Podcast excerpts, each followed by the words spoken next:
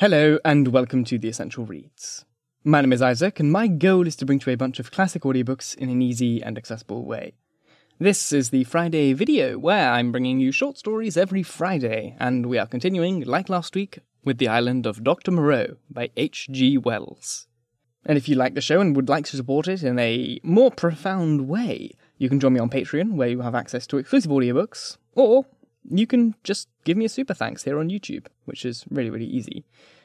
And if you're listening on podcast, go to the Patreon and stay being awesome. You can find this on Spotify, if you did not know, and all other podcasty platforms. Now, without further ado, let's dive in. The Island of Dr. Moreau by H.G. Wells. Edward Prendick's Story. Chapter 1 In the Dinghy of Lady Vain.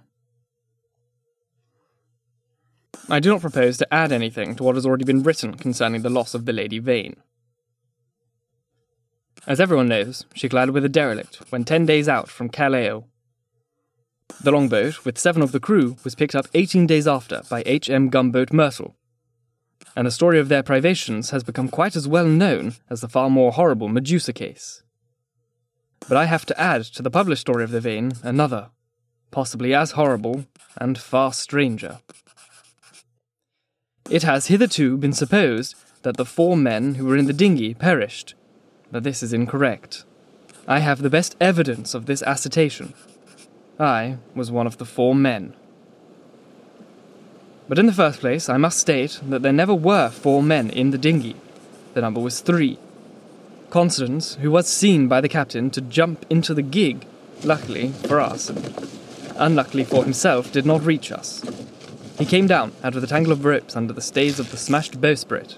Some small rope caught his heel as he let go, and he hung for a moment, head downward, and then fell and struck a block or spar floating in the water. We pulled towards him, but he never came up. I say luckily for us, he did not reach us. I might almost say luckily for himself, for we only had a small breaker of water and some sodden ship's biscuits with us. So sudden had been the alarm so unprepared the ship for any disaster. We thought the people on the launch would be better provisioned, though it seems they were not, and we tried to hail them. They could not have heard us, and the next morning, when the drizzle cleared, which was not until past midday, we could see nothing of them. We could not stand up to look about us because of the pitching of the boat. The two other men who had escaped so far with me were a man named Helmar, a passenger like myself, and a seaman whose name I do not know, a short, sturdy man with a stammer. We drifted, famishing, and after our water had come to an end, tormented by intolerable thirst for eight days altogether. After the second day, the sea subsided, slowly, to a glassy calm. It is quite impossible for the ordinary reader to imagine those eight days. He has not, luckily for himself, anything in his memory to imagine with. After the first day, we said little to one another, and lay in our places in the boat, and stared over the horizon, or watched, with eyes that grew larger and more haggard every day, the misery and weakness gaining upon our companions. The sun became pitiless. The water ended on the fourth day, and we were already thinking strange things and saying them with our eyes. But it was, I think, the sixth before Helmar gave voice to the thing we had all been thinking I remember our voices were dry and thin, so that we bent towards one another and spared our words. I stood out against it with all my might, was rather for scuttling the boat and perishing together among the sharks that followed us.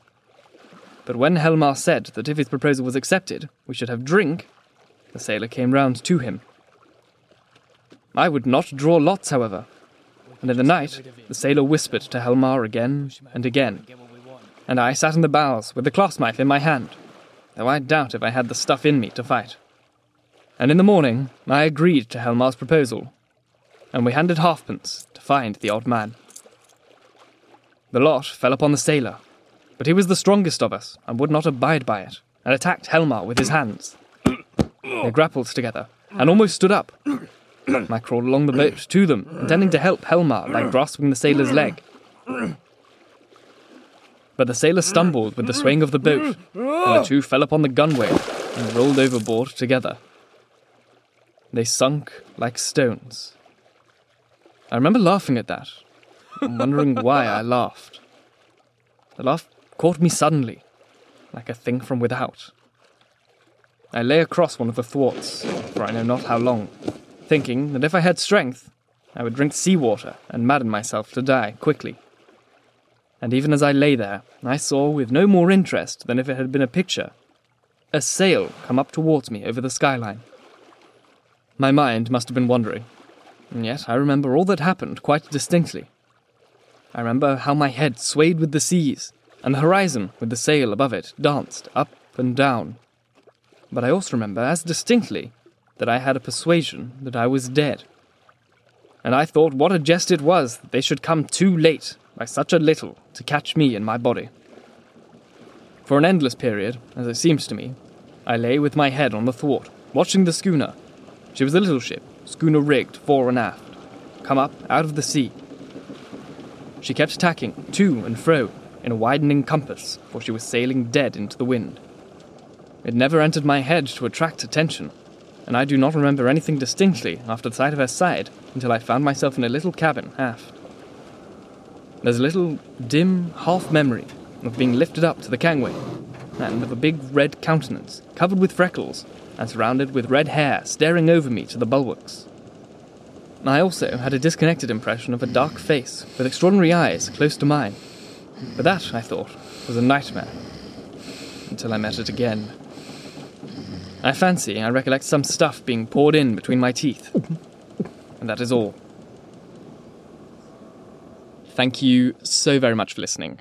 If you enjoyed, please like, comment, share, all that jazz. And if you really enjoyed, do subscribe because there's more to come. And if you're listening on podcast, please share the show with your friends or leave a review because it helps get this in front of as many people as possible. And if you'd really like to support me, go to the Patreon, where you'll have access to exclusive audiobooks. Or leave a super thanks here on YouTube, which would be great. Again, as this is a new format, let me know what you think of the soundscaping. And uh, like usual, I probably won't be able to do it with all the books, but I'm going to continue trying to do it on this uh, Friday format.